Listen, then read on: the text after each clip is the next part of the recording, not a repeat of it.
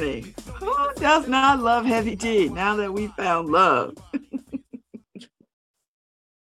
50 years of hip hop, people. 50 years of hip hop.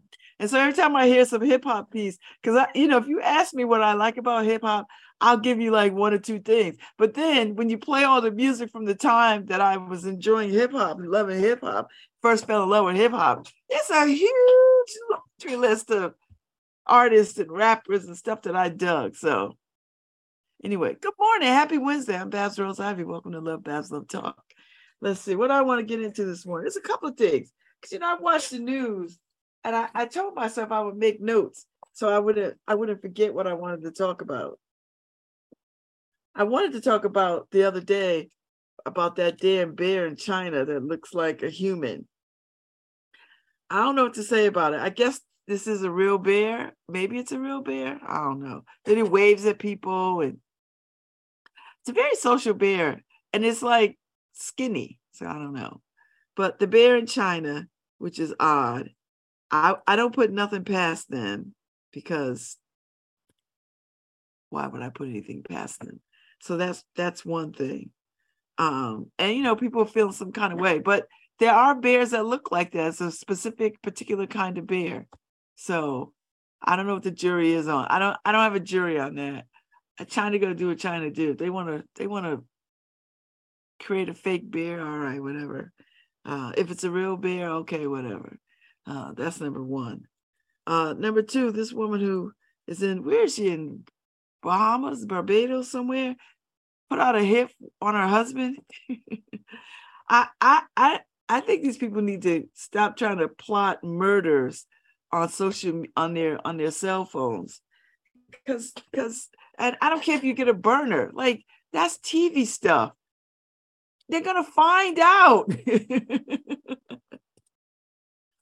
Thank God they didn't kill her husband, but she she she hired two cats to kill her husband, and she was very specific and sp- explicit about it. Uh, so I think she I don't know where she is, somewhere in the Caribbean. She's out on bail now, but she can't leave the island. So she's a mother with what three kids, three young kids, trying to kill her husband. Girl, I, I, what, why are you trying to kill your husband? I think when you try to kill your husband like that, you just want the insurance money. I don't, or maybe I don't know. I I don't know. I don't even know. But the fact that she was on WhatsApp and all this other kind of stuff plotting this is ridiculous.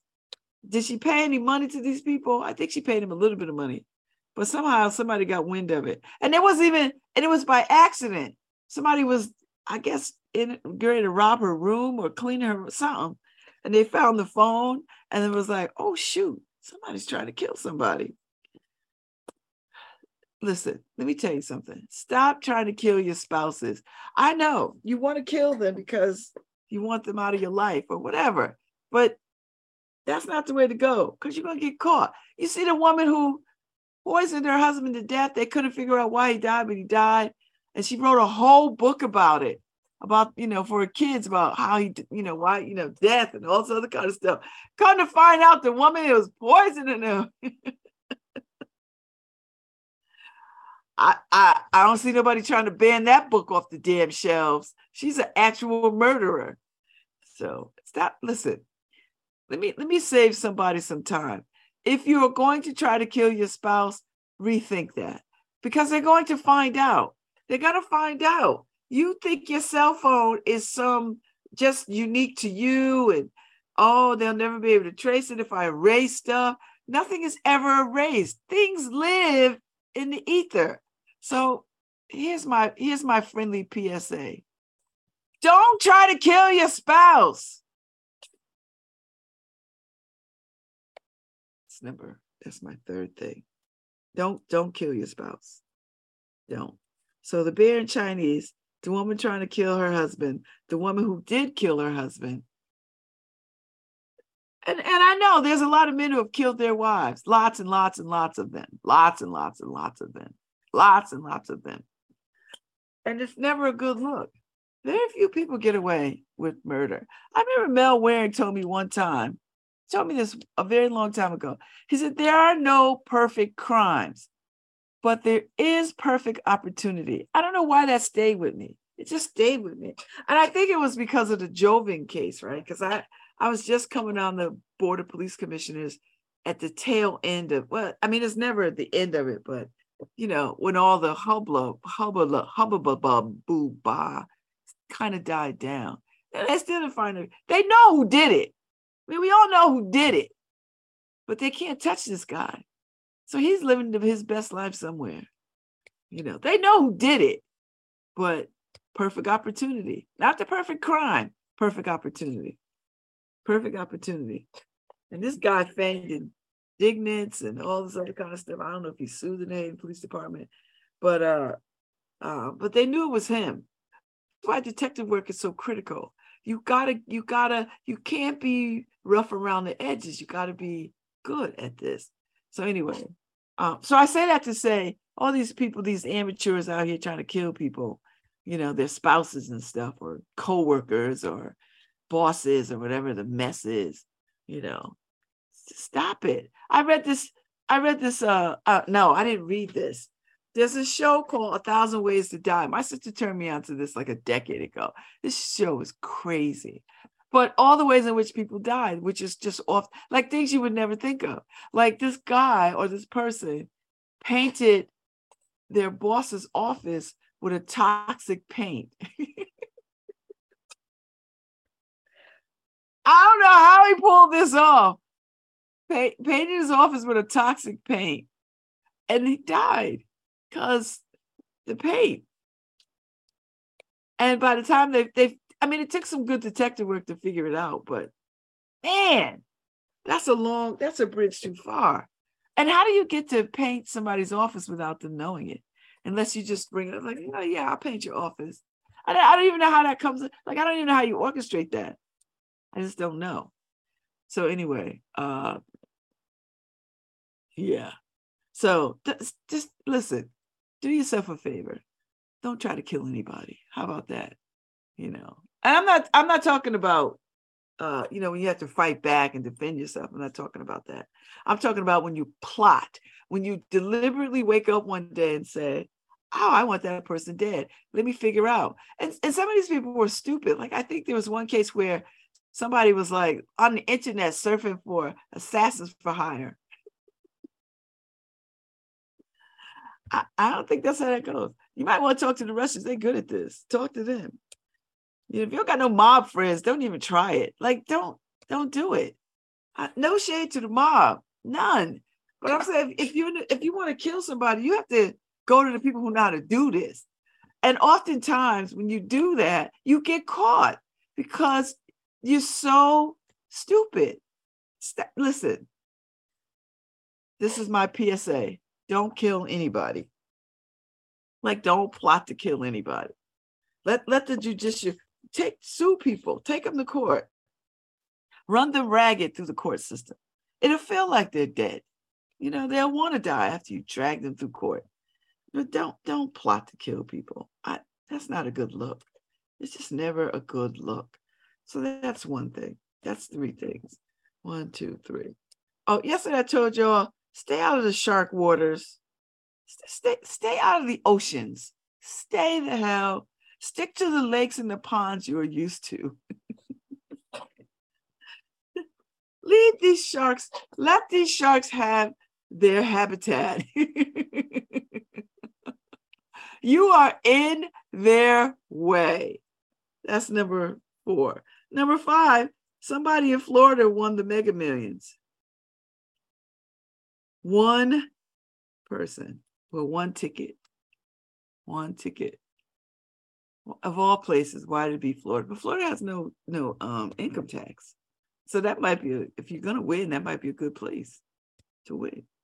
So I didn't check my tickets. I made my daughter go get me one mega million yesterday. And she didn't even get the multiplier, the megaplier. My sister, my daughter's cheap. And then I got one uh, Connecticut lottery ticket because I think I feel like I have a better chance of winning the Connecticut lottery than I do the mega millions. I mean, I'm not going to win any, but I'm not going to say that. No, let me not say that. I take that back. I might be able to win. Who knows? I, you know, I committed two dollars to it. So there you go. That's it. That is it.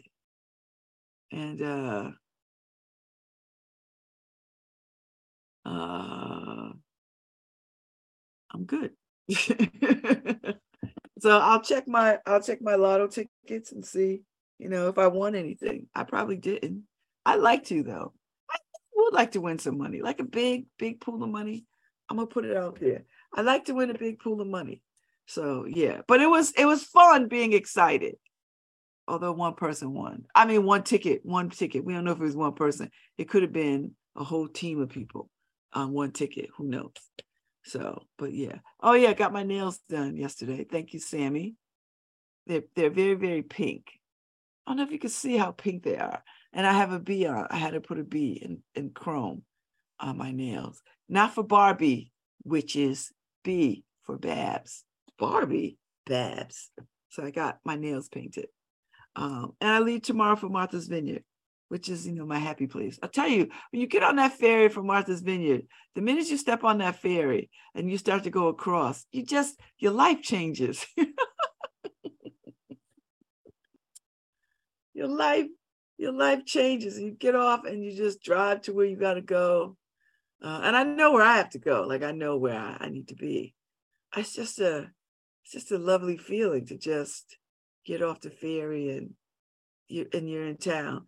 So then I get off the ferry and I drive down Circuit Avenue and uh, get to get to the hotel where I'm staying, and then uh, walk down the street to the Strand because going to a community foundation event, uh, Black Futures. So that'll be nice.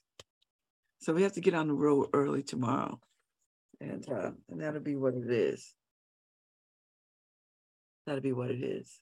It'll be early, early, because it's like a four-hour drive to Woods Hole, like three, you know, like yeah, like four hours. So I got to do it. It's fine. Know, it's all right. You could do it. We've done it millions and millions of times. You know, over and over and over again. We've done it. We've done it. We've done it. So uh what else is what else is on the news? Oh, we are still we are still riding high on the uh the Montgomery uh massacre. No, the Montgomery beatdown.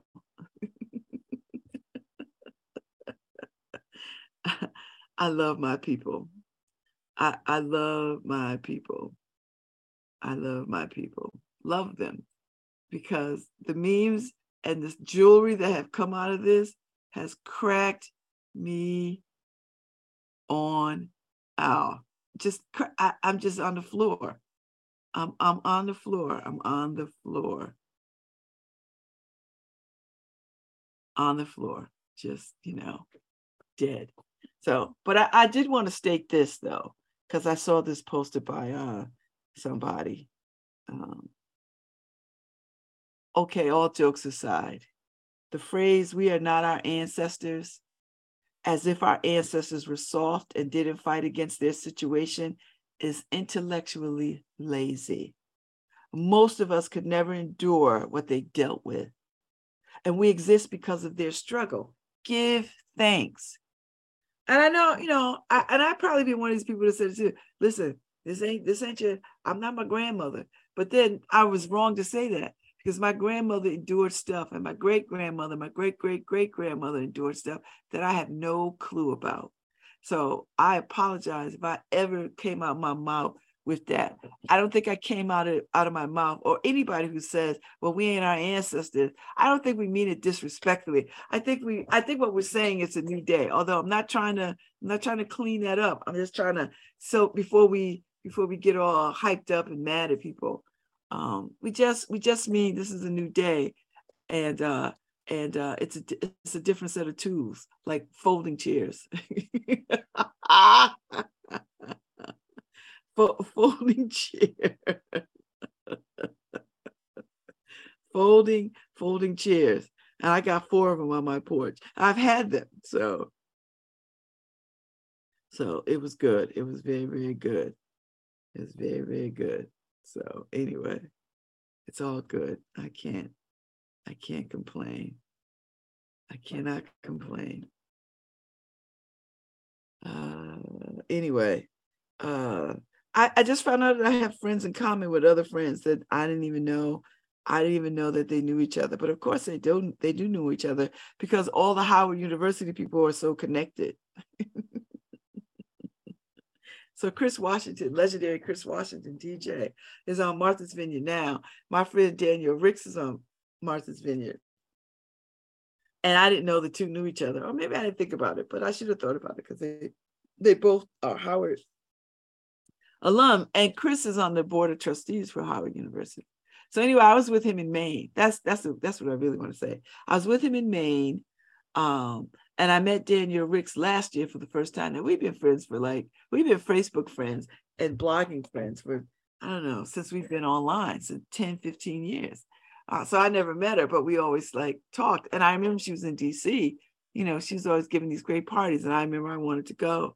And then she moved, took a job somewhere and moved. And then she stayed out there for a minute and then she came back. ah, uh, anyway, uh, that's the way of the world. So, so yeah, the weather is beautiful today. It's bright, it's sunny, it's clear. There's no rain in sight. Um, so be prepared to be out there and enjoy this day. It's gorgeous out. Gorgeous. Gorgeous. Gorgeous, gorgeous, gorgeous. So anyway, good morning to all the folks that are tuned in. I appreciate you uh, for spending your time in your mornings with me. At 10:15, I've got a Judge Clifton Graves coming on. He's going to talk about his friend um, Charles Ogletree. You know, we just Charles Ogletree just passed away. Uh, uh, um, rock star law professor at Harvard. Uh, wonderful person. I, I told you when I said this yesterday, I remember I, I came enamored of him when I was watching, I guess it was on PBS, A Question of Ethics. And he was so good at facilitating these conversations about uh, questions of ethics and all kinds of arenas. And they pulled together an interesting uh, panel of folks. And it was like a wide, like a round table uh, panel of folks and they had to like wrestle with ethical things. I loved it so much, loved it because it just it made it just opened my mind. It just broadened my mind. So I would I would love to do uh, a question of ethics here in New Haven. Just brought you know just open have some kind of big thinking conversation instead of these mediocre ridiculous conversations about things. Uh, and that's just my opinion. Other people might not think they're mediocre. Other people might think they're just, you know, great conversations. Some of these conversations are just insipid, but that's all right. That's all right. Uh, I haven't picked up my um uh the other side of prospect book. Uh, I, I don't know. I took a few days from it, but I'm gonna get back into it. I, I'm still convinced. Uh, and I have the I have the Chiefs number, the Chiefs card, and uh, what do with his card? I have his card, and I, I damn sure am going to call him. And uh, I really do think that book ought to be a, a police wide read read. Like you should start a, a, a um, you should start a, a, book club in the police department, and they read all these kinds of books. And so I, I have his number right here. So he's like, Babz, text me, call me anytime. And I want to have him on. Um, but I, I can't I don't want to do anything until I get back from Martha's Vineyard. So I'll call him. I'll sell. I'll text him. Hey, this is bad. When we talk, and then uh, I was like, you know, you should start a, you should start a, a book club, a Chiefs book club at the police department, and you all read all these kinds of things. You know, read all read all these kinds of books. I mean, I think that book should be mandatory for any incoming academy. Uh, but I think standing officers ought to ought to read it too. And I bet you there's some that have already read it. You know, because as I said, it's going to take good cops that's going to clean up the police departments. That's it. There's no other way around this. You know, and good cops can sit back and be quiet all they want, but they've got to stand up and say, you know what, I don't want to be represented by bad cops anymore. That's just how I feel. That's the only way this, the tides are going to change. Good cops, good cops are going to have to make the make the decision to sort of say enough. But that's that. That was yesterday's conversation. We're in a new day. It's a new day. It's a new day. It's a new life. it's a new day. It's a new life. that's it. It's a new day. It's a new life. So I'm just saying that's the only way it's to work. uh, I feel pretty good though. I'm not gonna listen. So I was watching Good Morning America. I don't know who has time for all the foolishness that goes on in the world, but it does go on. And uh, so I was watching a piece on Ozempic. I'm on Ozempic. I'm I'm not, it's not a secret. At least I, I I don't think it's a secret. I've been saying it since I got on it. So I've been on it for three months. So I'm down. Let's see. This morning I got on the scale and uh let's see. Let me let me I started at I think I started at 303 pounds. And now I am 279 pounds. So do the math. So I am a, oh gosh, I don't know why I can't do this. So I started at 303 pounds. I think yeah, 303 is the highest. Uh and then I, I I'm now at 279. So I've lost 24 pounds in what three three months, I think. I started Ozempic. I think it's three months. Um yeah. So 24 pounds. So anyway, uh, I saw this thing on on on Good Morning America with people, you know, people who are on Ozempic who are not diabetic diabetic but using it for weight loss and people were like trying to shame them, like, well, I changed my diet. I get up at five and I go walk and I do this and that thing.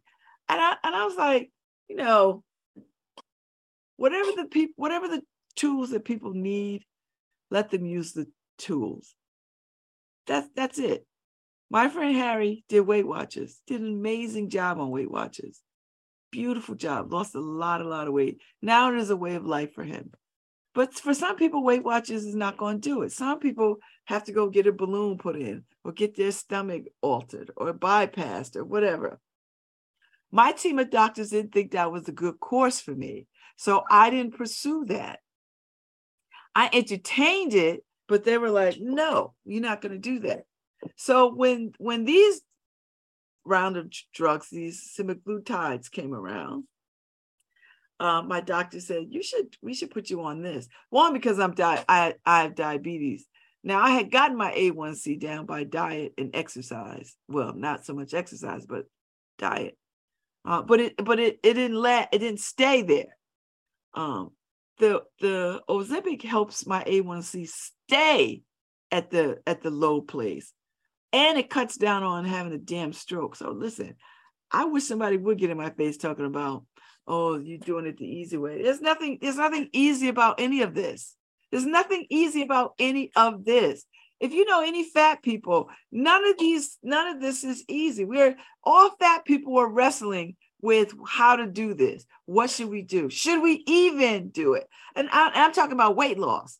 Like, should we do it? And you give up because you do everything, everything, and then it you don't you don't you don't accomplish. You know, uh, uh you know you just don't you know and i'm one of these people i get to a set point and then i hover there for a very long time no matter what i do i stay there so the ozempic has really helped push past plateaus for me and i'm not even at the highest dose yet so they give me at the highest dose i might i might drop 60 pounds which would be nice it would be nice you know why it would be nice because i would rather take one dose of the, the Ozempic and not have to take the six or seven other damn drugs that I take every single day.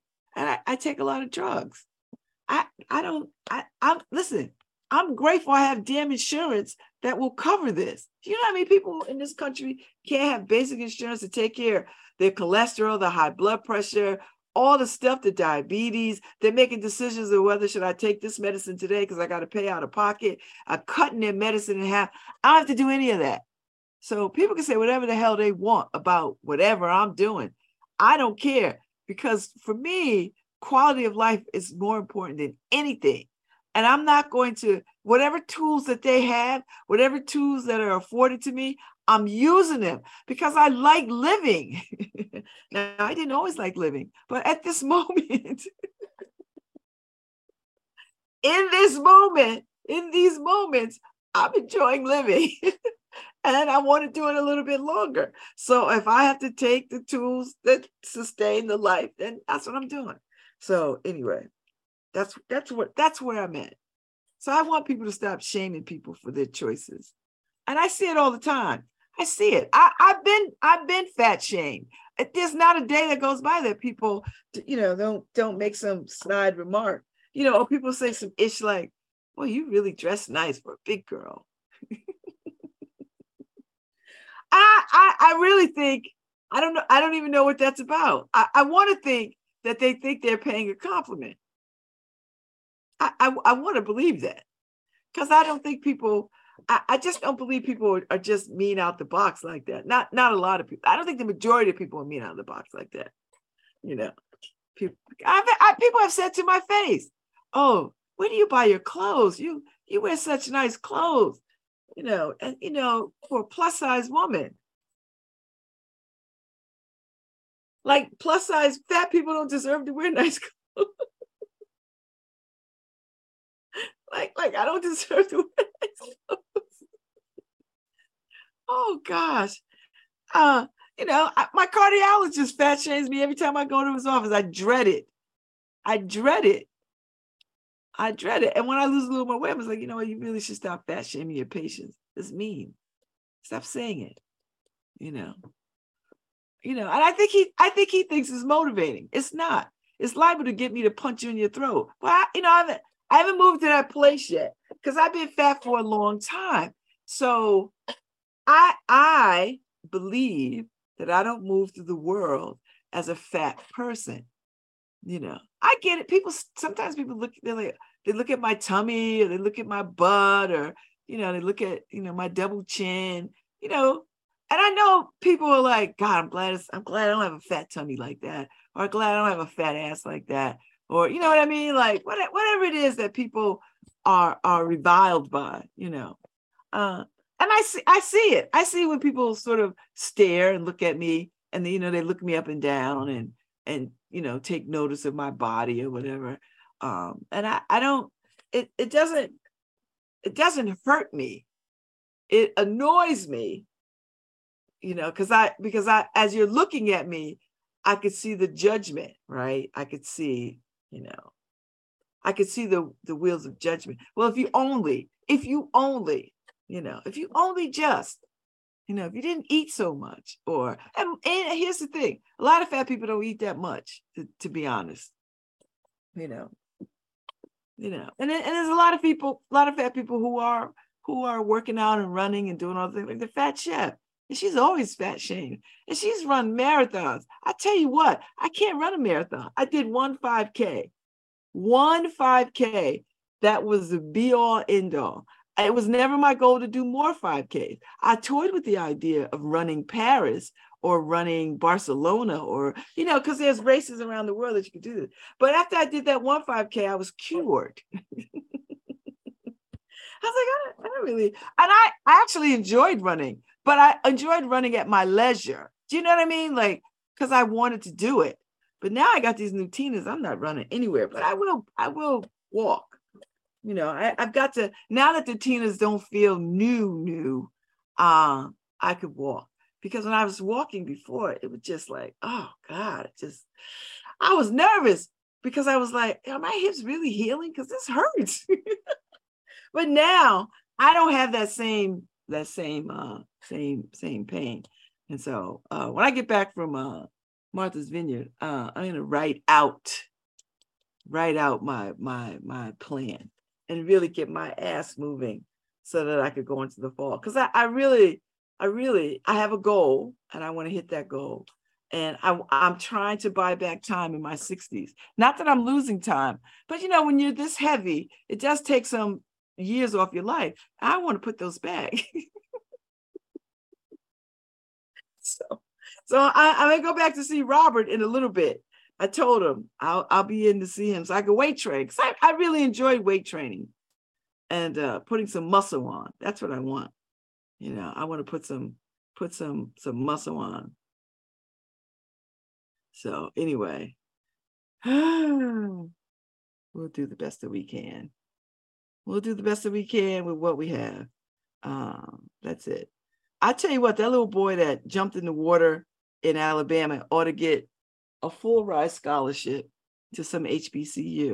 And I could think of a, and I and I know there's some good ones in Alabama, but I like to see him go to Morehouse or Fisk or Tuskegee or Howard, you know. And then what what I I personally personally I'd like to see him go be the captain of the swim team at some HBCU.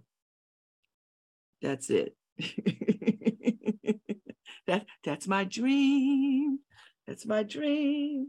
I'd like for him to be the the, the swim captain of HBCU swim team. And from what I understand, Howard has a damn good one.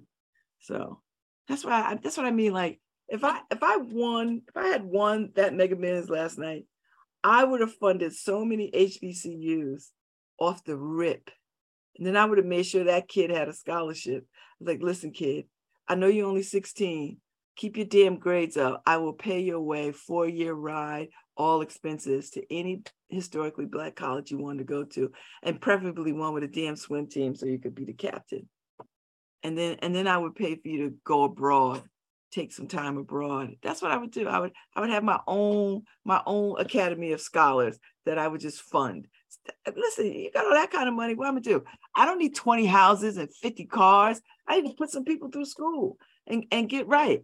And then you know what? And then I, I thought, you know, as much as I want to buy property in another country, and I do, and I will on the continent, and I will. That's the goal. Uh, I, I think I need to buy some acreage here. I need to take back some land here and then you know what else I would do? I would go and see whatever black farmers are in need and try to help there. Try to put some money in some black farmers' hands so that they could like secure some lands and and and then go find out who's who's what families are losing property because of taxes or whatever. Because you know it's never a lot of taxes. I, that's that's the kind of stuff that I would want to do as a philanthropist. I would just go and try to help as much. I don't need 20 damn houses. I'm not gonna have 20 houses. I want one good ass house that me and my friends could live in, my girlfriends. And and I'll make sure I would take care of my family. I would retire my brothers, my sister. Uh, I make sure I give them a little bit of money so they can take care of their children. Uh, I would take care of my children. I would take care of my my inner circle of friends. I would put some of my friends' kids through college or whatever. You know what I, I mean? You know what I mean? I would I would create a hub here in Newhallville, some kind of community center. I would buy that outright and maintain it for a decade. And then they'd have to put some things in place so that they could continue it. Do you know what I mean? Like that's the kind of stuff that I would want to do. That's it. That that's what I'd want to do. And, and some other stuff, you know, some other stuff. But that would be the gist of all that kind of money. All that kind of money, I would put it to good use. Because that's that's how I would want to be in the world but I didn't win yet. So, but baby, if I would have won, let me tell you something. It would have been a game changer. I'd have been doing a bunch of other things. You know, I definitely would buy the inner city a building and the New Haven Independent a building, and maybe it's one building with a couple of floors between us. Do you know what I'm saying? That's what I would do. So that the independent could have his own offices somewhere and a studio. And the inner city could have its own offices somewhere and whatever. And then we could share interns. We could do all kinds of stuff. It could be very creative, very, very creative. You know, it'd be cool. I would do some cool stuff. That's how I'm thinking. I'm thinking like that. Thinking like that. You know, I'd keep books in the hands of school children. You know, I I make sure every kid that wanted a book could have a book on a regular rotating basis. You know, I, I try to develop some housing for people coming out of prison because that seems to be the biggest problem for people coming out of prison. You know, to, to get housing. I'd be I'd be a landlord that says, yeah, I'm I'm welcoming, you know, and I'd hire my own staff of caseworkers and and and you know like a therapist just because you know what you just need because I, I don't people I think some people think therapy is a luxury that they cannot afford but and I I get the sense, particularly poor people and people who are coming out of prisons, I think they think that that therapy is a luxury that's not afforded to them. You know, and I and I think I I, I used to think, you know, because the our my community, the black and brown community, was so resistant to therapeutic support. I used to think it was a fear. But it's, I don't now I'm now I'm really starting to believe I don't think it's a fear. I mean, I think it's a little bit of a fear, uh, but I think m- most of it is it is seen as a luxury that has not been available to them. And I think I think if we made some inroads coming at mental health in our community that way, that it's not a luxury. It's not a luxury to sit and talk with someone about what is happening and delve into the patterns of your life and the choices that you are making.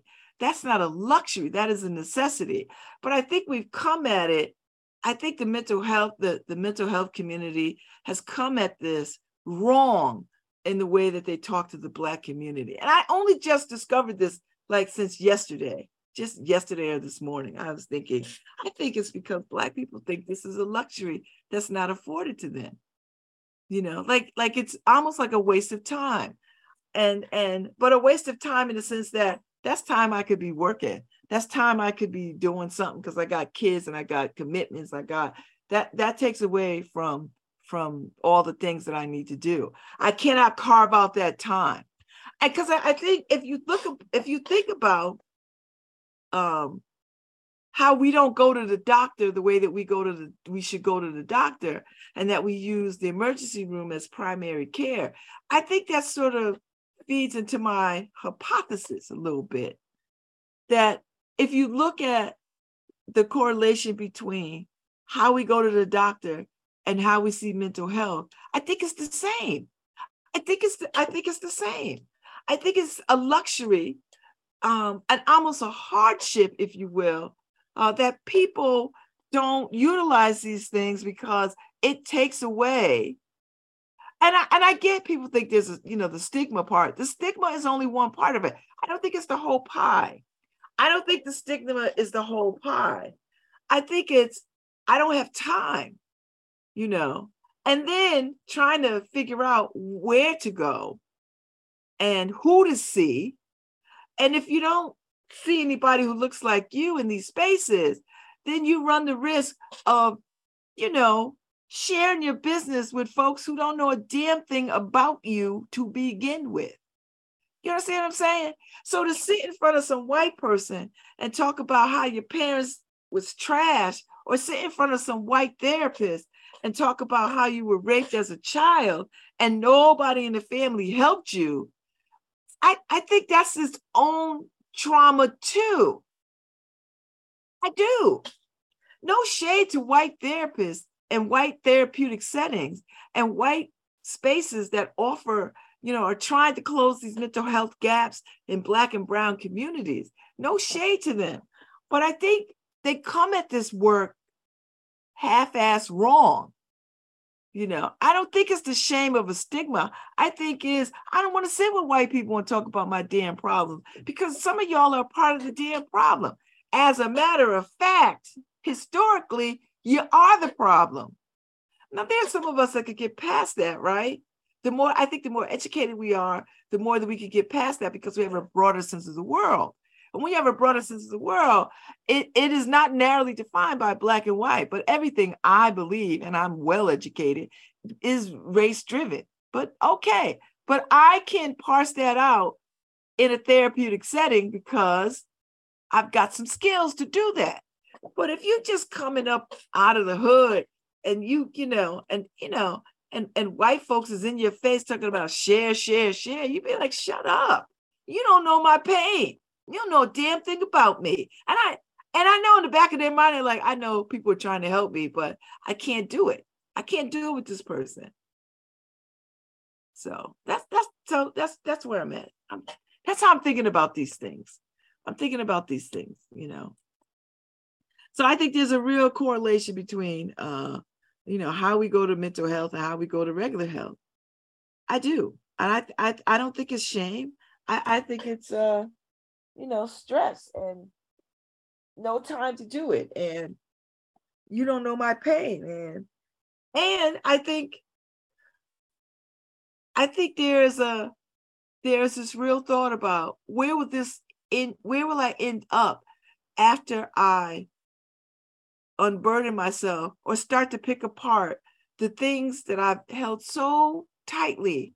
How, how do I relinquish and release those things that I've been carrying for so, so long and, and got a rhythm for carrying them, even though it might look like, you know, my life is trash and falling apart, but at least I have some control over how I choose to deal with this.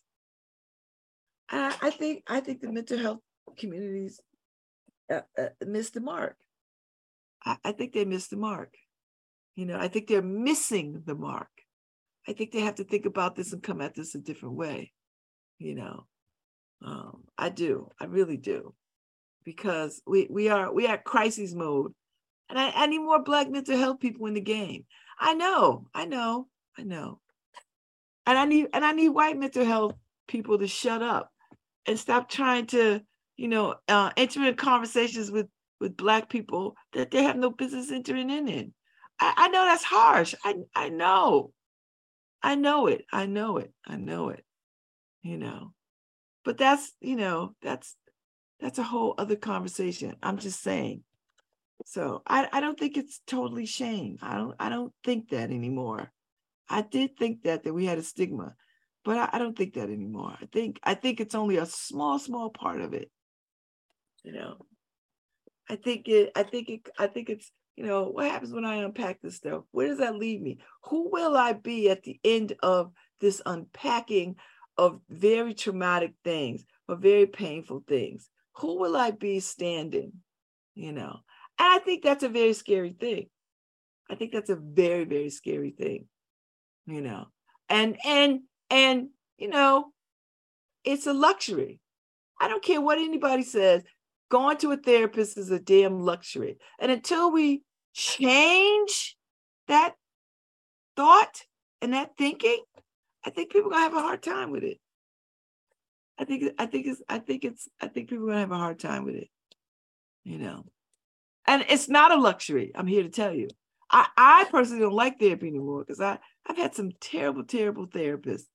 I've never had one good therapist. Well, no. my children had great therapists. You know, my soror, uh, Dr. Dr. Deborah Bond, is a good therapist. She was very good with my children. I enjoyed her.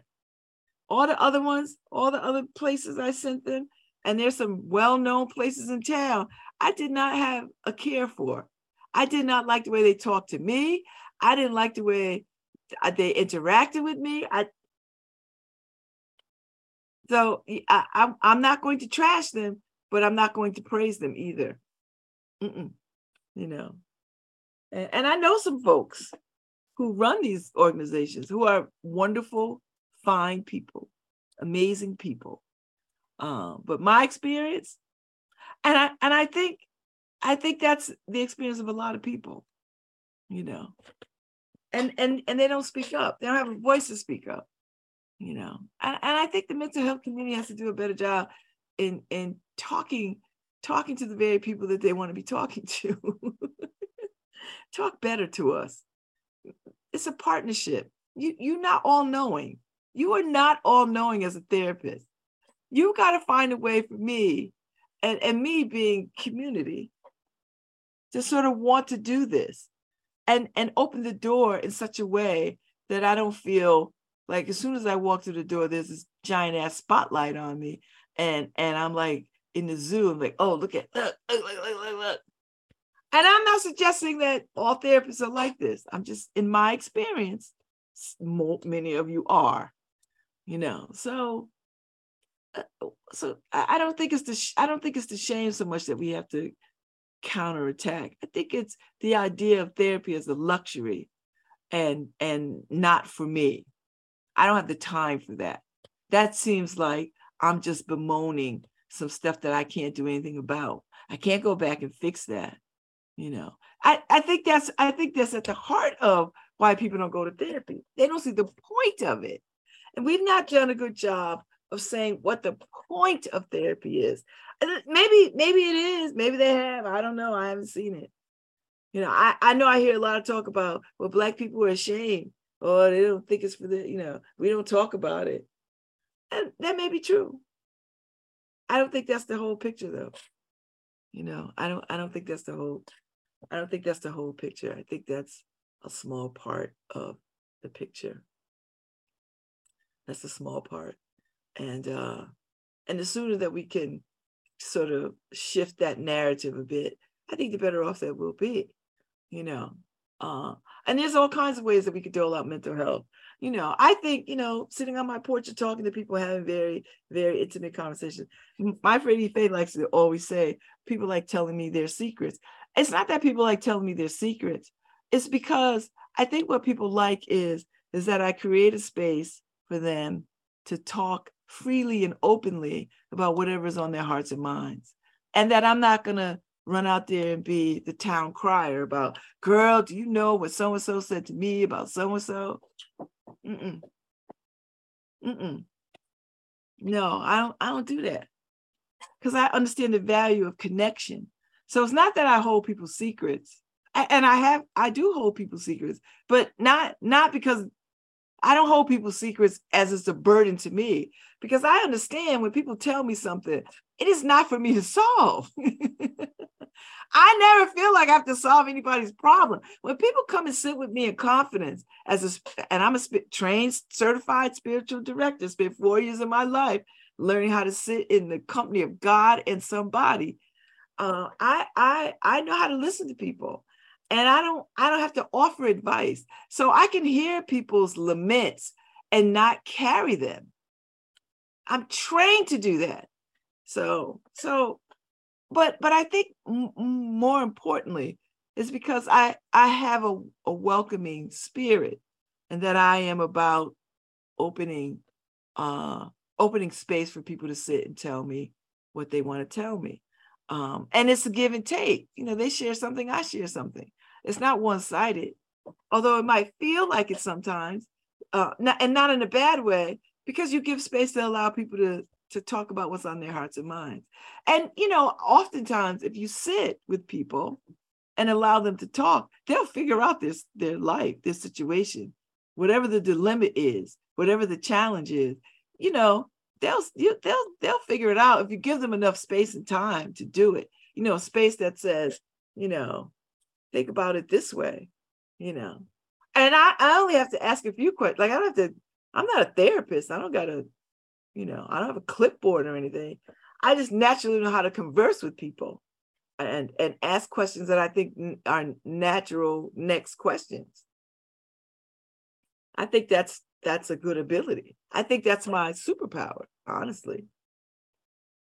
Uh, I like talking to people. I like being in conversation with people you know i do so when people come and they want to talk to me uh, i think it's because uh, I, I i'm a welcoming spirit and i don't i don't have a judgment you know and and i don't carry their the weight of whatever is bothering them. I don't. It's not mine to carry but i can listen so and i, I don't mind listening. So I, so i I've, I've just been thinking about this a lot lately and how we uh how we come to address mental health and and and all the things that's going on in our communities.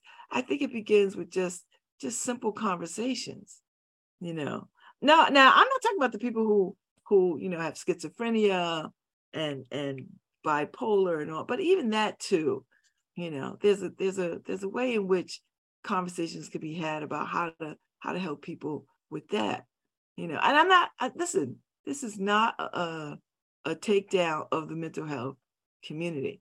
I just think the mental health community needs an extra step.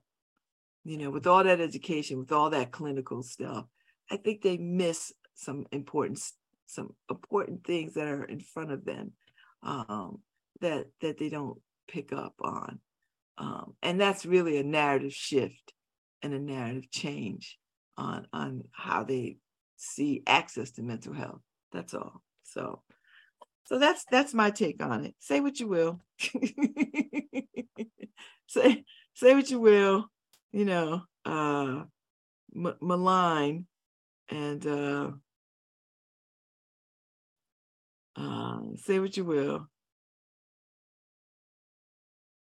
Say what you will. Say what you will. Say what you will. Say what you will. So I'm gonna take a break in a few minutes, but I'm happy to have Clifton Graves. Now, listen, let me tell you something.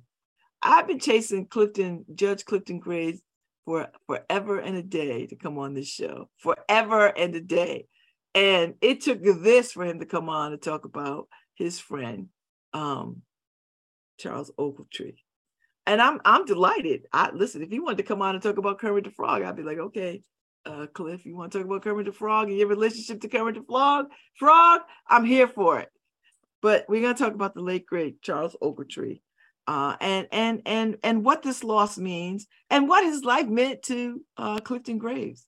Um, so I'm excited. So listen, I'll be back at uh 10 15 with uh former probate judge Clifton Graves. So y'all stay tuned. Go get you some coffee. Come on and sit a spell. I'll be here.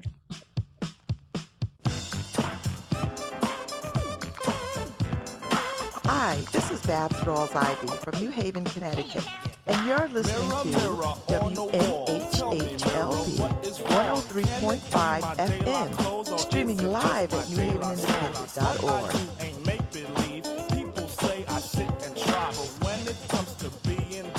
it's just me, myself, and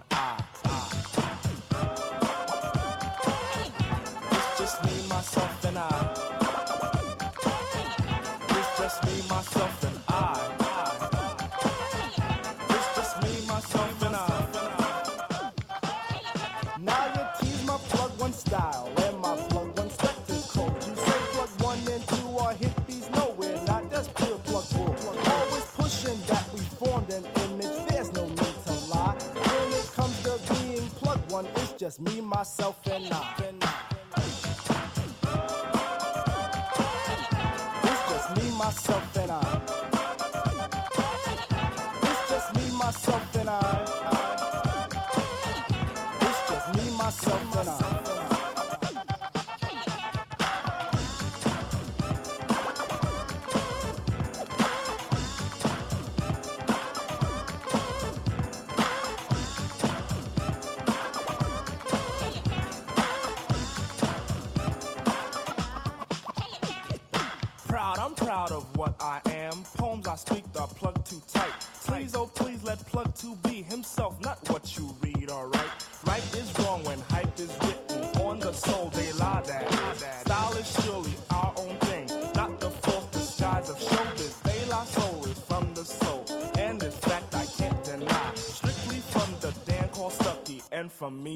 me, myself, and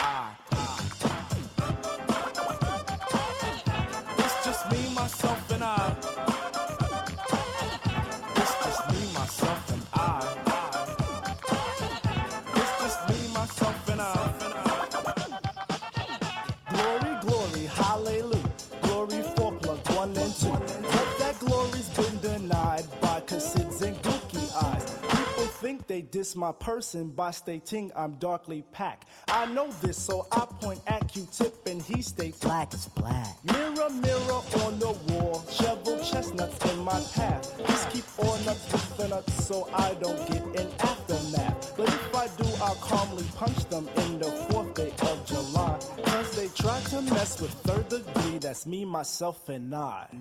It's me, myself, and I. It's just me, myself, and I. It's just me, myself, and I.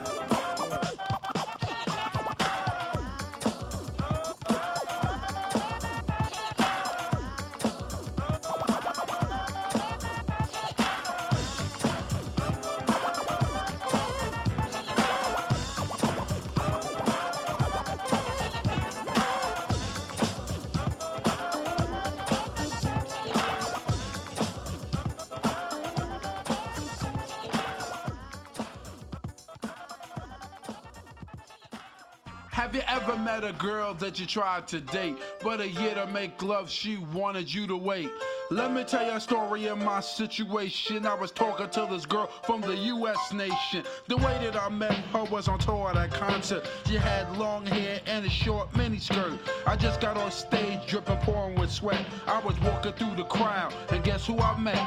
I whispered in her ear, come to the picture booth so I can ask you some questions to see if you're 100 proof. I asked her her name, she said blah blah blah. She had nine, ten pants and a very big bra. I took a couple of flicks and she was enthused. I said, How do you like the show? She said I was very amused. I started throwing bass, she started throwing back mid range. But when I sprung the question, she acted kinda strange. Because when I asked, Do you have a man? She tried to pretend. She said, No, I don't. I only have a friend. Come on. I'm not even going for it. This is what I'm going to sing. You, you got what I need, but you say he just a friend, and you say he just a friend. Oh, baby, you got what I need, but you say he just a friend, but you say he just a friend. Oh, baby, you got what I need. But you say he's just a friend. But you say he's just a friend. So I took blah blah's word for it. This time, I thought just having friend couldn't be no crime. Cause I have friends, and that's a fact, like Agnes, Agatha, Jermaine, and Jack. Forget about that, let's go into the story about a girl named blah blah blah that adore me. So we started talking, getting familiar, spending a lot of time so we can build a relationship or some understanding how it's gonna be in the future we was planning. Everything sounded so dandy and sweet. I had no idea I was in for a treat. After this was established, everything was cool. The tour was over and she went back to school. I called every day to see how she was doing. Every time that I called her, it seemed something was brewing. I called the room, I got picked up, and then I called and I said, Yo, who is that? Oh, he's just a friend.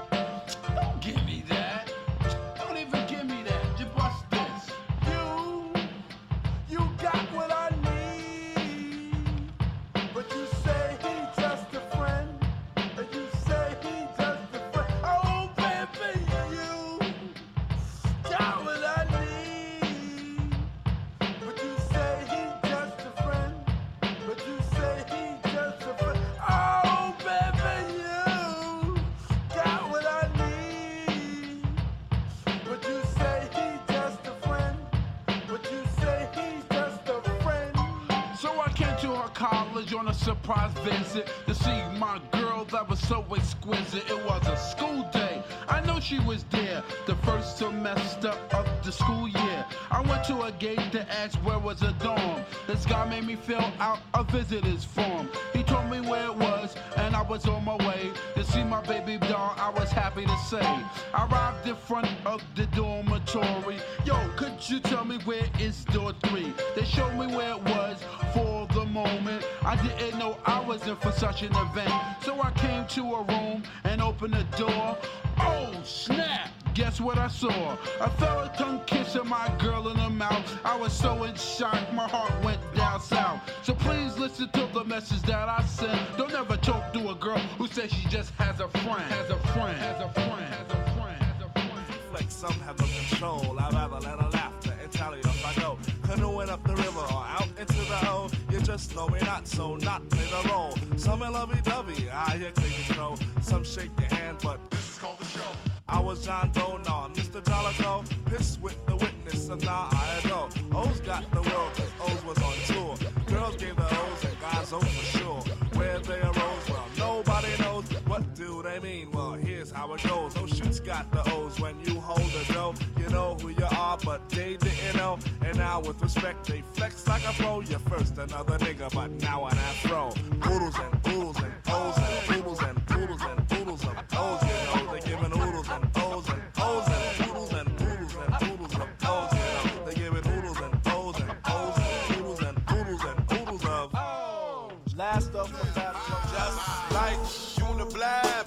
Robotic kicking flab, or flavor bit of batter, chitter chatter, better than the Mad Hatter. I bet you buy shit, come by fatter. I got the data to turn your body into antimatter. And Just like a piece of sizzling, you'll fit inside my stomach with the eggs and grits between. The king is what I mean. I mean, my man, get a cup and put some change inside your hand. Now hold up, let's make this official. Everybody, let's agree that MCs need a tissue. The folks my only issue. I bet your mama miss you, and I bet the Mac take off like an MX missile. No more you whining on the charts climbing as I make the phone kicking out more harder than a diamond. And if you didn't know who's rhyming, I guess I'm gonna say Craig Mack with perfect timing. You won't be around next year. My rap's too severe, kicking mad flavor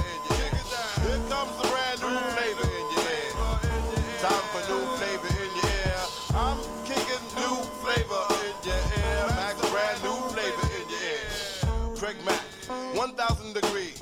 You'll be on your knees and you'll be burning, begging, please. Brother, freeze. Man's indisputed and deep rooted. Folks smoke that leaves your brains booted. This bad MC with stamina like Bruce Jenner. The winner takes with MCs for dinner. You're crazy like that glue. That think that you can outdo my one two. That's sick like the flu. Shake 'em down, boy. I flip boy all the time. Cause boy, trying to kick an eight worth There's no competition in this rap world expedition. You come around and knock you out position. Knock 'em out. No flame could ever dig a grave. Both the Mac, the power pack, and black make it see make crack. And here comes a brand new flavor in your ear. Max, a brand new flavor in your ear. Here comes a brand new flavor in your ear. Time for new flavor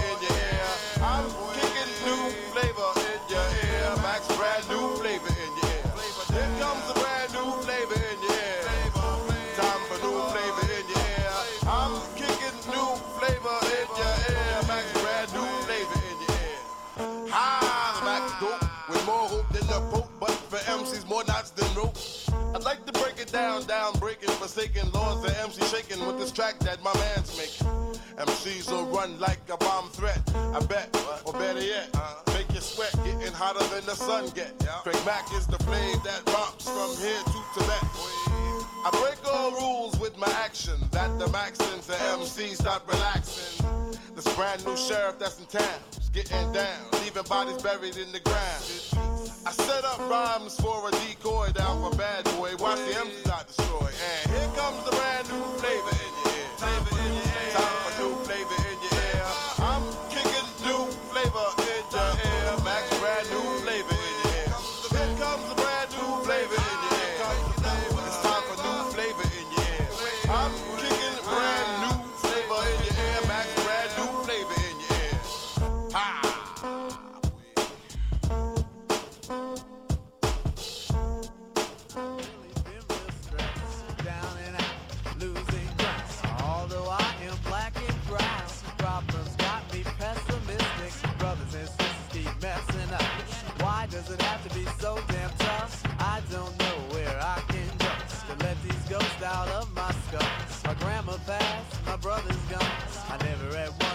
once felt so alone.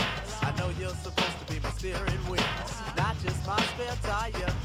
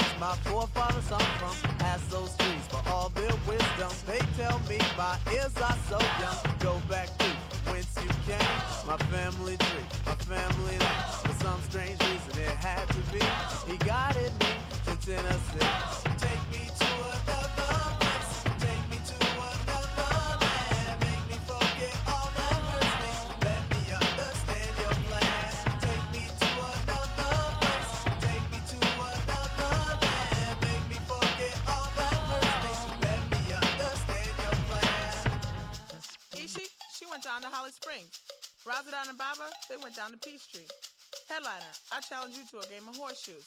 A game of horseshoes. Now I see the importance of history. Why my people be in the mess that they be. Many journeys to freedom made in vain by brothers on the corner playing ghetto games. I ask you, Lord, why you enlighten me without the enlightenment of all my folks. Cause I set myself on a quest for truth and he was there to quench my thirst. But I am still thirsty. Lord, allow me to drink some more. He said, What I am searching for are the answers to all which are in front of me. The ultimate truth started to get blurry. For some strange reason, it had to be. It was all a dream about Tennessee. Take me to another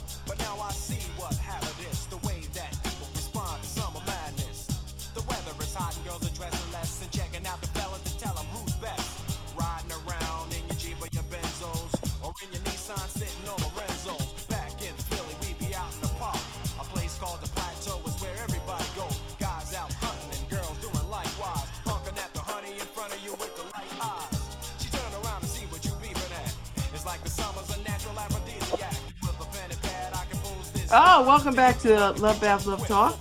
This is uh, the second hour, and I get to talk to Clifton Graves, who is, uh, you know, I'm making him do all kinds of stuff with his with his phone because he looks he looks blurry, and I'm trying to. I want him to be sharp and in focus. I don't know, Harry. What should we do here? Harry's my producer. He knows all the he knows all the tricks of the trade. And unmute yourself so I can hear you, Cliff. Can you turn your phone on its side like like this? Put it in landscape. That's fine. All right. Well, you have to unmute yourself. We could just start talking. All right, here I am. That's all right. Okay. I see you. All right, you can see me. I'm blurry, but the people need to see me. That's what it Yeah, is. people need to see. he said people don't need to see you. they know what I look like. That's right. And it's you know it's radio too. Yeah, So okay. so people who listen on the radio can't see you know how. that's right. It's all good. They, they know my How you voice. doing? How are You you? doing I finally get to your show. I, you know what? It, it, you. it took a solemn occasion to get you to my show. I apologize for that. Should have been on here a long time ago. And and you will be back because you owe me like I'll be eight back. thousand eight thousand appearances. Owe you at least. But anyway, how are you? Everything's good with you? you know, I love summer. Summer, it's good. It's Yeah. it's been a you know, it's been a summer. So, you know, Yeah, so For sure. It so has. so tell me, how do you know Charles Ogletree? I mean, I know all you lawyerly types know each other, but Well, actually, it was interesting. I, I met Charles, uh, who actually, he, if you met him, if you walked, in, God bless his soul, if if you met him, perhaps he first thing he would say to you would be, "Just call me Tree." Um, he, he was he was a he was a, he was a humble brother. I met him uh, when I was in law school. We were in law school at the same time. He was at Harvard, and I was at Georgetown. But his best friend, uh, Reginald Turner, was a classmate of mine at Georgetown. So this is in the mid mid seventies, and like, oh gosh, I'm dating myself. Um, and so Charles it, it was at Harvard, and it, it was campaigning to run for national president of the Black Law Students Association. And so Reggie was his campaign manager. So Reggie brought Charles down to Georgetown because we had a large contingent of inactive black students in my school. And I was active in the Black Student Union. So he wanted to make sure I introduced Charles and I'm sorry, got introduced to Charles and um, and help him with his campaign. So that's how we met. And and I and I we hit it off right away because we had some similar interests, and I was impressed with his and his, his brilliance, his intelligence, his commitment. And so uh, we, we we up a friendship then, but it was navigated primarily by by Reggie Turner, uh, my my my classmate, and um, and and that's that's how it started. So so one one key thing was in, about our relationship. So Charles, during this time, it's interesting how life uh, life comes full circle, Babz. At the time, the ba- the Bakke case was being heard by the Supreme Court. That was the case, of course, that dealt with admissions uh, in, in, in undergraduate and, and graduate schools. Uh, and the race, race could be, the issue was then Alan Bakke, a white student in California, had challenged the University of California's practices of setting aside certain number of slots in their uh, medical school for black students and Latinos. And so that case was coming up, and we thought it would be, we thought then that'd be a threat to the existence of folk like us in law school and those coming behind us. So we rallied, and Charles was in the leadership of that, and, he, and I was on his leadership team. So we had a big rally. We rallied college students and law students from around the country to come to march on the Capitol, not like the folk on January 6th. We marched peaceably to, to the Capitol, and we had a nice, peaceful march. Tw- listen, 25,000 Babz, 25,000 students, mostly African American and Latino, uh, and then whites as well, joined us to protest and advocate for, for racial uh, parity and justice in, in the admissions process.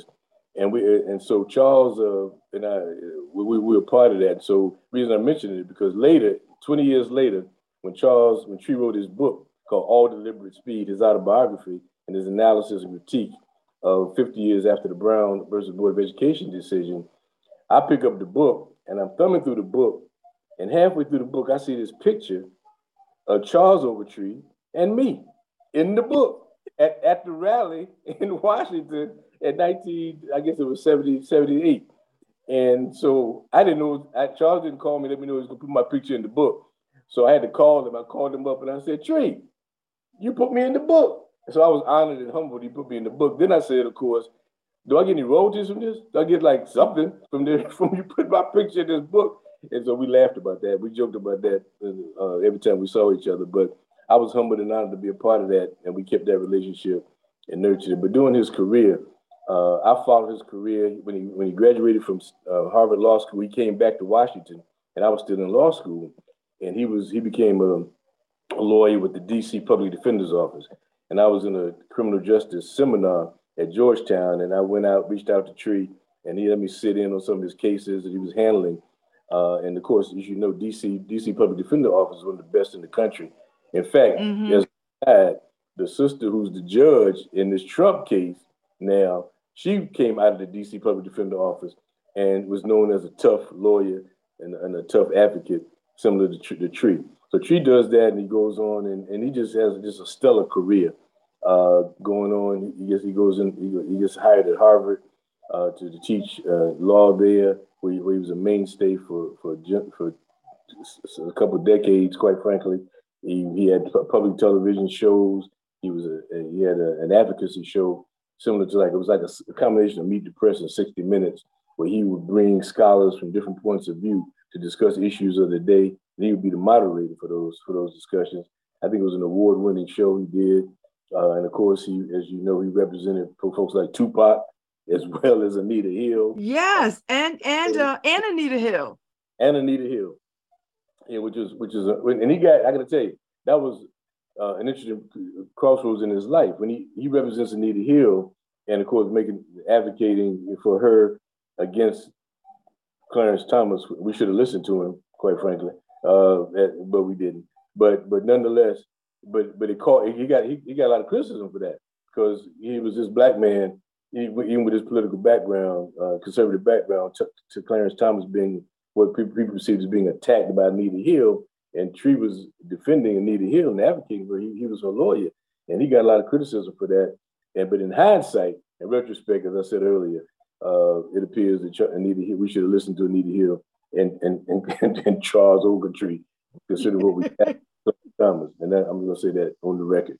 Um, but nonetheless, he but he but he, he but he survived that, and his credibility and integrity remained intact. And he went on later, as you may may remember, he he went into he went to Oklahoma to speak at a program honoring uh, John Blassingame's. Um, I'm sorry, John John Franklin, John Hope Franklin's father, uh, who was a who was a lawyer during the Black Wall Street uh, uh, during that time. And when he went, when he got out there, he was shocked to discover there were still people living, Babz. There were survivors of the Tulsa massacre, the Black Wall Street massacre. Who the- these folks were children, like literally five, six years old when the massacre happened. But now they were in their 90s, and some even over 100 who were still alive, who could recall and recollect what happened. And he met with them, and he was so moved because he said he had not heard that story, even though he was a Stanford graduate, Harvard Law School graduate, a scholar in, in many respects, but had not heard of what transpired in Tulsa. And he that was and so he decided to tackle that case and become and become an advocate for the survivors um, of the Tulsa race race riot, the massacre there. And he went before the Congress, went before the courts, trying to get justice and reparations for them. And that that battle continues to, to this very day, quite frankly. Yeah, yeah. So were you were you stunned that at 62 he was diagnosed with Alzheimer's? Like, Yeah, I was. When when I didn't I I didn't I heard it actually through of course Reggie. Reggie and I his, his best friend, Reggie, Reggie they were both best men at each other's weddings. And his boy, uh, as, as he calls him, but I just heard from him this morning. And uh, he's of course still grieving, but he was overwhelmed by this outcurrent outpouring of of, of support and, and acclamation for, for Charles, for Tree. So anyway, so Reggie called me and said because I was trying. Actually, I was trying to. You should believe you appreciate this. I was trying to get Tree to come speak here. I wanted him to come to speak at either NAACP Freedom Fund dinner or just come to New Haven to speak. And uh, and and um, because he's at Harvard, so he, he wouldn't have a problem coming to Yale, of course. but but the problem was uh, since I reached out to him, I was trying to reach out to him through Reggie, and Reggie indicated then he said on the download, he said Cliff, you got to keep this to yourself. But uh, Charles is early early onset, you know, on on on uh, what's it called on, you know the word. Early onset Alzheimer's. Yeah, early onset uh, Alzheimer's. Uh, yeah, he had that. Thank you. Thanks for clarifying that, Miss Miss English major. So, anyways, on a serious tip, he I, I heard it from Reggie, and I was I was stunned, yes, and, and saddened because you know he's 62 and he was a brilliant lawyer, and at, at the peak of his career, you know, because at that time I believe uh, Barack Obama, well, I think it was ending, uh, was was wrap, wrapping up his presidency, and they were very close, as you know. Yeah, because he was his professor. Yeah, so Ogletree, yeah, so he was Professor Phillips for Ketanji Jackson, of course, who's on Supreme Court now. And He taught- Michelle Obama. and Michelle Obama. He taught both. So listen, I had a Charles came to Tree came to UConn several years ago before this onset uh, the dementia and Alzheimer's rather, and spoke at UConn. And I, I was invited. I, I got word of whatever met him there. We talked for a while. We, I'm sitting in his car with him. He says to me, "Well, you know, I taught both Barack and Michelle, and I'll tell you, Cliff, Michelle's a lot smarter than Barack. He said a whole lot, a whole lot smarter." And so I so I, we laughed at that. But um, but anyway, he taught them both. And so my, my thinking was, quite frankly, that had Barack, first of all, two things. Had, had Charles not gotten sick and had Barack Obama had another opportunity to appoint a Supreme Court justice, Charles Ogletree would have been at the top of that list. Because he was he was it was well it was a scholar, well learned, um, and and uh, educated and experienced, and I believe he'd have been at the top of his list, and, and would have there been some pushback, I'm sure, from some Republicans, but I think for the most part he would have gotten through the Senate without without without a major problem.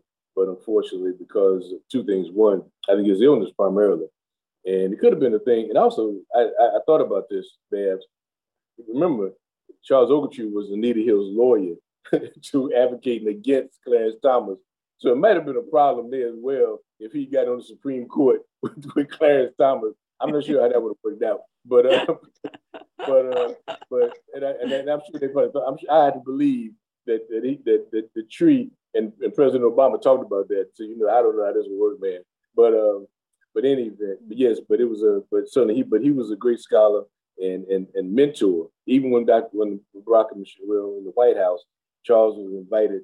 She was invited to the White House on many occasions to to sit down and discuss issues with them. Uh, he even did a seminar at Harvard Law School on Obama's presidency while, while Yes. Obama was president. Um, so he was they were very close, very close, and uh, and and well respected by the Obamas for sure. And he, he was Tupac um, Shakur's attorney too. Yeah, interesting. enough. Yeah, yeah, yeah. Which is funny how that how that happened. That he gets to be Tupac, but again, his his reputation similar similar to uh, Johnnie Cochran. Uh, in, in, both of them from California, but but uh, and they knew each other. And by the way, so with, going back to the Oklahoma case quickly, so Charles Tree assembled uh, uh, a bunch of a group of lawyers from around the country, including Johnnie Cochran, to assist him with that Oklahoma case. But I think because of Tree's reputation around the country, people recognize his scholarship and his brilliance and his and his capabilities. And I'm sure words filtered down to Tupac's people, and that was which why they reached out to him and to, to serve as his counsel. Um, and he had no problem doing that because again, he was, he was a lawyer first, first and foremost, and wanted to make sure everyone was treated fairly and justly. Yeah, Wow. Tupac. I, I, But but but, it, but that's Tupac that needed Hill. Yeah, certainly that, and of course the Oklahoma. that, survived. that's that's very extreme. These are three Yeah. extreme things. Absolutely, but that was true, you know. But but again, he was as, as brilliant as he was, and and he was he was just as humble, and and he'd walk into a room unassuming, unassuming, and and and, and that's the way he was. That's the way he was brought up, and um and he just just made him that, that that's what made him so much so so special, quite frankly, in my So, eyes. so, Cliff, talk about. I mean, y'all were in law school at the height of, you know, right in the middle of the civil rights. You know, all Yeah. the civil rights stuff, like the Black Power movement. I mean, the the seventies was hot. So, you know, I mean, did it did it solidify your reasoning for wanting to be an attorney and and your contemporaries? You know, when you look back on them now, I mean, were heavy hitters. Oh, for sure. I, I was I was honored and blessed to, to to be a part of to be a part of that generation of, lawyers. You're right. We so we those of us in law school in, in the mid '70s, of course, were in high school in, in the late '60s, and then in college in the early from late '60s, early '70s. So by the time we get to law school, and uh, I graduated from Tufts University in 1975, went to Georgetown, and the group of students who came out from no, no matter where they were, whether you know from historically black colleges or schools like like like like Tree and, and Reggie from Stanford, uh, other Ivy League schools, we had a common bond because of the, the political atmosphere that, that had been created at that time. Because was at the time we were in law school, the Wilmington Ben Chavis and the Wilmington Ten were still uh, incarcerated and fighting for justice. There were countless other cases, uh, Black Panther cases around the country where folks were still being were still incarcerated, still fighting for, for justice and freedom. Uh, the, the FBI was still the COINTEL program was still in, in effect uh, as far as uh, uh, identifying and targeting um, what, what they considered to be threat African American men and women who were threats to to American security. And so there, there was a need for lawyers. So when we meet and talk and have our when we discuss things, it was about how do we how do we train ourselves as lawyers uh, to fight these battles. And it wasn't everybody. Let's be clear. Some of the lawyers, some of my colleagues and classmates were saying, "Okay, we understand that, but I'm I'm here to become a corporate lawyer. I want to go into corporate law. I want to make some money and build, and that's fine.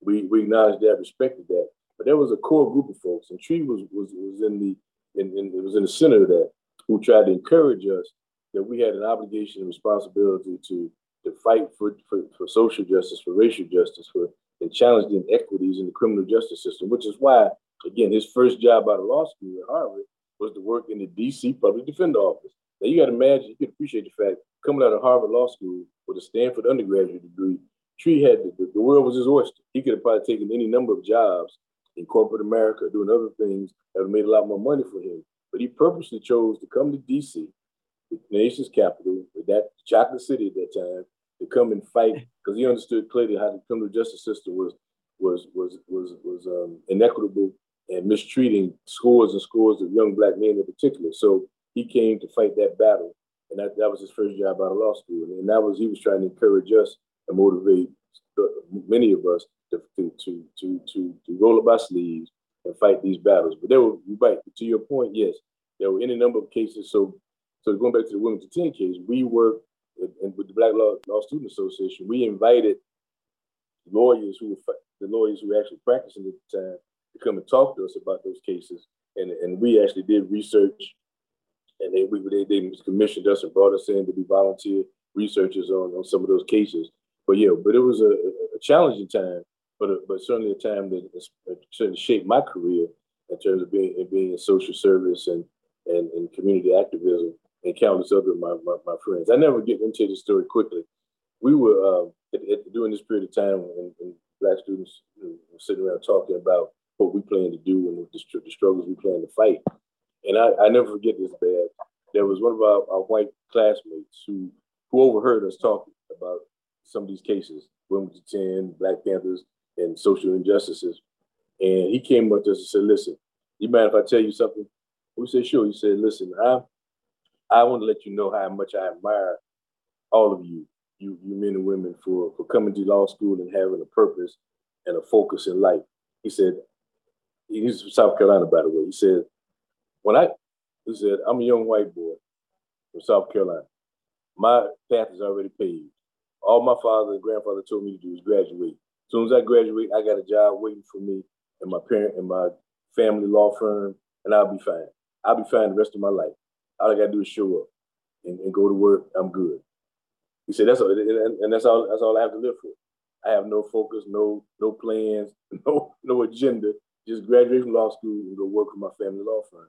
He said, you guys, on the other hand, have a purpose, have a fire, have a burning. There's a burning I sense in, in your stomach to fight and, and and and to have something to live for and to fight for. And he said, honestly and candidly, he said, I admire that because I don't have that.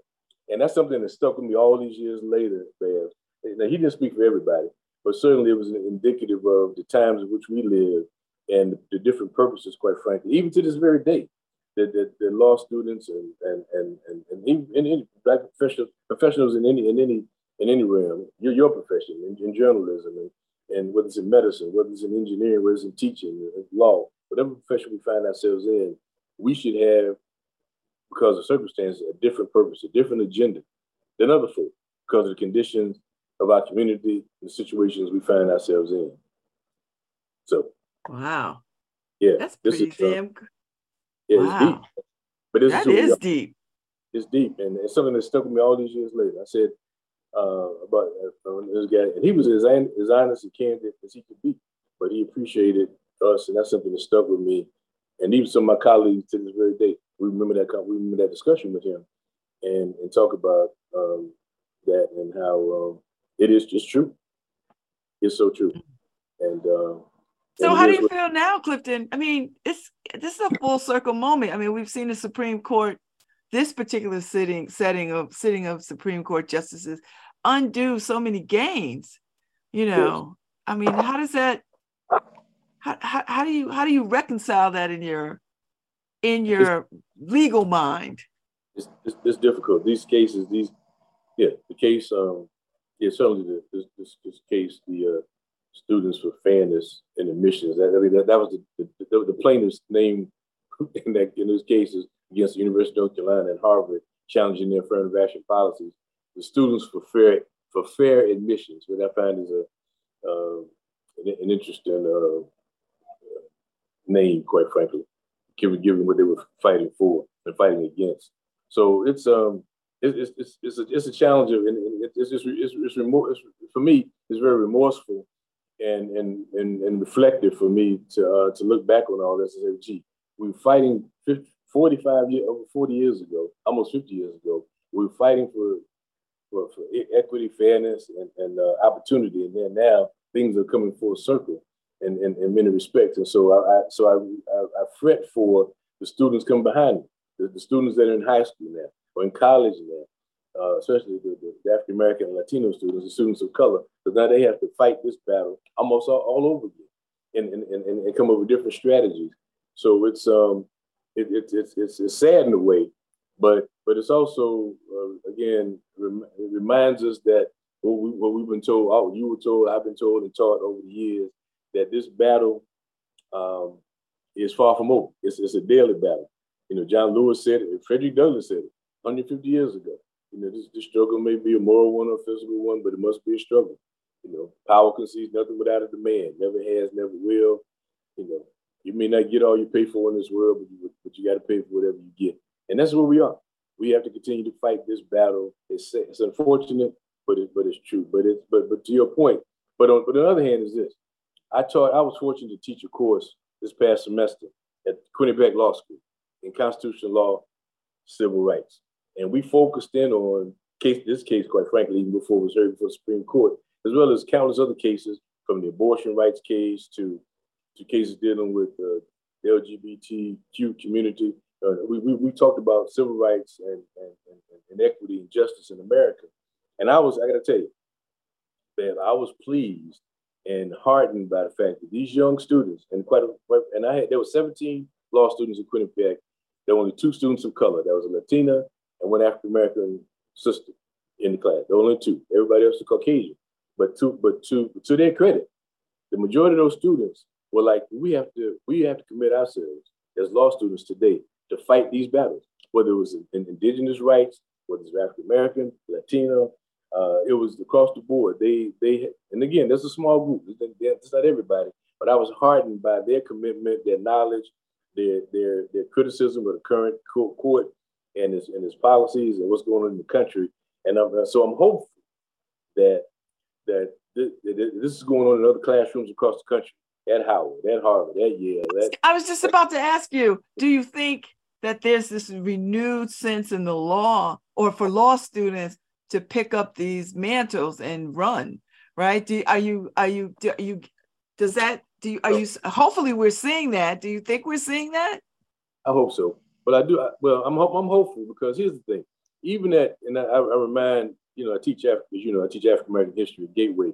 And I remind my students every every semester, every year that at the height, we have to remember in our history, at the height of the civil rights movement, at the height of the civil rights movement, less than 15% of black people were involved. It wasn't like everybody. You, when you see the films and, and, you know whether it's the March on Washington or folks in the street, you say, "Oh, everybody was marching, everybody was demonstrating." No, that was only a small group of folk who were out there not knocking on doors, not getting folks registered to vote, standing in the streets, marching, getting hosed by with, with water hose and bitten by the dog. That was only a small percentage of us, and even a smaller percentage of black lawyers who were involved in fighting these battles. But it, it was it was a core group, a committed group, and we applaud. That's why we applaud and commend folks like Constance Baker and Thurgood Marshall, and, and that and that that core group of advocates, and Charles Hamilton Houston, of course, who was their teacher and mentor. But so to, to your point, there there won't be a, there, we don't need to be a there don't need to be a whole lot of folks. But as long as there, my, my sense of it is, my hope is that if Quinnipiac, Quinnipiac of all places, is in the in, in indicator of a cadre of folk at Quinnipiac. And there's if there could be a cadre at Yale Law School, which I have to believe there might there might be because Yale does have teachers there who were who who were products of and and uh, certainly uh, beneficiaries of affirmative action programs and the civil rights movement. There's still lawyers and uh, black and white who are there at, Yale, at these law schools, Yale in particular, I would think, um, more so the Quinnipiac, I would say. But but Quinnipiac does have Marilyn Ford, who's been, a, as you may know, a staunch advocate, fighter for civil rights for many years. And and, and my sorority sister. and, and your story, absolutely. Got to throw that in there for sure. So you know all about Marilyn Ford, who's an icon in my mind. Uh, and and certainly she's she's been she's been I think the sole person I think responsible for the increase in, in, of number of black students at Quinnipiac and for them having even a course in civil rights that I was able to teach. So folks like that, as long as they're around, we, we can count on and at least hope that there are folks who will, encourage and motivate students to, to come out here and fight these battles. But understand that, but I also understand these battles are difficult, especially in these days and times because the courts are, are filled with judges appointed by uh, not just Trump, but even before him, Bush, but primarily Trump. Trump appointed a, a, a slew of federal judges all around the country by design. So you and, those, and these are federal judges. Even before these cases get before the Supreme Court, it's more for the It's the federal judges who make decisions on these on a lot of these cases. So it's a it's a it's a, it's a difficult time to live in, but it's a challenging time. And the hope my hope is that these law students of all races who committed to racial justice, social justice, economic justice, gender justice, will find a way to mobilize, organize, and connect with these agencies, entities around the country, like the Law Legal Defense Fund out of New York and, and, and countless others, and fight these battles, continue to fight these battles, as difficult Mm. as they might Mm. So how do you how do how do you want the world to remember um, uh, Professor Ogletree, and and how will you remember Professor Ogletree? I'll, uh, but first, uh, uh, I, I deal with the world first, then I, then I, then I'll come back to my personal reflection. Uh, the world should remember him as uh, a brilliant legal scholar, activist. Um, there have been there have been scores of black men and women who made their mark in the legal profession. Charles Ogletree stood on the shoulders of, like, I stand on the shoulders of many of those folk, like Charles, Charles Hamilton Houston, who he, who he named, um, who he, he was the founding director of that institute at Harvard Law School. Charles Hamilton Houston, of course, brilliant lawyer, Amherst, Harvard, who became dean of Howard Law School, mentor to Thurgood Marshall, and, and countless others. And um, in terms of he, he, trained lawyers, he said lawyers should be social engineers. So Charles Ogletree stands in, in on, on, on Charles Hamilton's shoulders as well as people like not Thurgood Marshall, Constance Baker Motley, Leon Higginbotham, and others. So he should be, I, I would I would consider him to be on the Mount Mount Rushmore of, of African American legal thinkers, jurors, advocates, uh, for sure. Some people, some people may challenge that, but certainly I think he should be. We should remember it as that as well, and, and as one who was a brilliant, a brilliant legal scholar. Again, as I said, activist, advocate, but also uh, humble, down to earth, and, and as humble as one could be, uh, given his stature, status, and the reverence with which people it to this very day, and will continue to, to hold up his name. Uh, that's how we should remember him.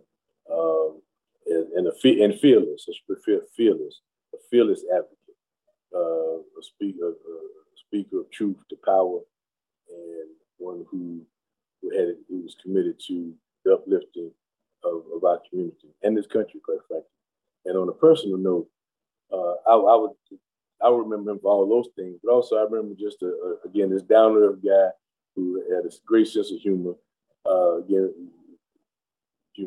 humble as, as one could be, and and who um, I, I said the story about that picture. I mentioned at the outset about my picture being in the book. So this is a fun. This is a sidebar. And I remember Tree. This, this is this is Tree. He put so he had my picture in the book with him. Two of the two of us are there in the book uh, at the rally at the back of the rally in front of in front of the U.S. Capitol. And so I looked at the picture. So I said, I called Tree. I said, well, Tree, you have my picture in here with you, but you don't put my name. You have my name in here. So he said, Oh, Cliff, I'm sorry. So he said, I'll take care of it. So within a month, man, he sends me an autographed copy of the book with with with with, uh, with my picture in it, with my name under it. He said, I, and so that that was Tree. Is is is is- now, of course, I was being, I was just joking with him, but he took it, he took the slight serious enough. He called the publisher, got the, put my name in the book, sent me the copy, autograph, and said, Cliff, I'm sorry, you my boy. And so, but that was Tree, and and, and that's his humility and his down to earthness. And so I remember that and about him uh, the rest of my life, and and and appreciate his, friendship, his his his, uh, his his brilliance, and his compassion, and his and his mentorship in many ways, uh, to for all of us to be the best we can be, and, do the best we can do as we fight the struggle for social, social and racial justice in America. Yeah, Wow. Charles my man. I, I so appreciate you uh taking the time to remember your friend because I, I admired him from afar, you know. Yeah. I, I really did. And I, I followed uh, his career. I remember seeing him uh, you know, on the, the the State of the Black Union and facilitating Yeah. the conversations. That's that's how I came to know him. Absolutely. And then when he was on PBS doing the Ethics in America roundtable stuff, I was fascinated by the way he would pose these questions about, you know, a question of ethics and and and the people that were around that table, you know, just really wrestling with these things. And I, I was just fascinated by it. So I, I've been a fan for uh, the last 25 years or so of, of Great. him and his mind and brilliance. he, he was great and absolutely and, and it's interesting how you say that how he would um even though he, he it was clear about it, what, his, what his political perspective was but he surrounded himself. He, he had no problem being around folks of different political persuasions because that because that, that sharpened his mind it sharpened his his analyses. And so going back to you're in the, you're in the vineyard. So when they when they premiered this film about uh, before they died you know, about the Tulsa survivors actually it was it was, it was premiered there in Martha's Vineyard that, at that film festival years ago. Reggie, Reggie Turner, his his his, um, his his best friend and you know roommate from college, and my classmate at Georgetown. Reggie was a producer because he was he was been a in addition, in addition to being a lawyer, he's a filmmaker. And so, but Charles, of course, was was an integral part of the film. So they both were there. At uh, Reggie invited me up. I'm there. Of course, Tree is there as, as a panelist, and and uh, which is great. And of course, you know, that that film room, that, that auditorium was full, was packed to the brim. Um, and then, of course, afterwards, we go to dinner.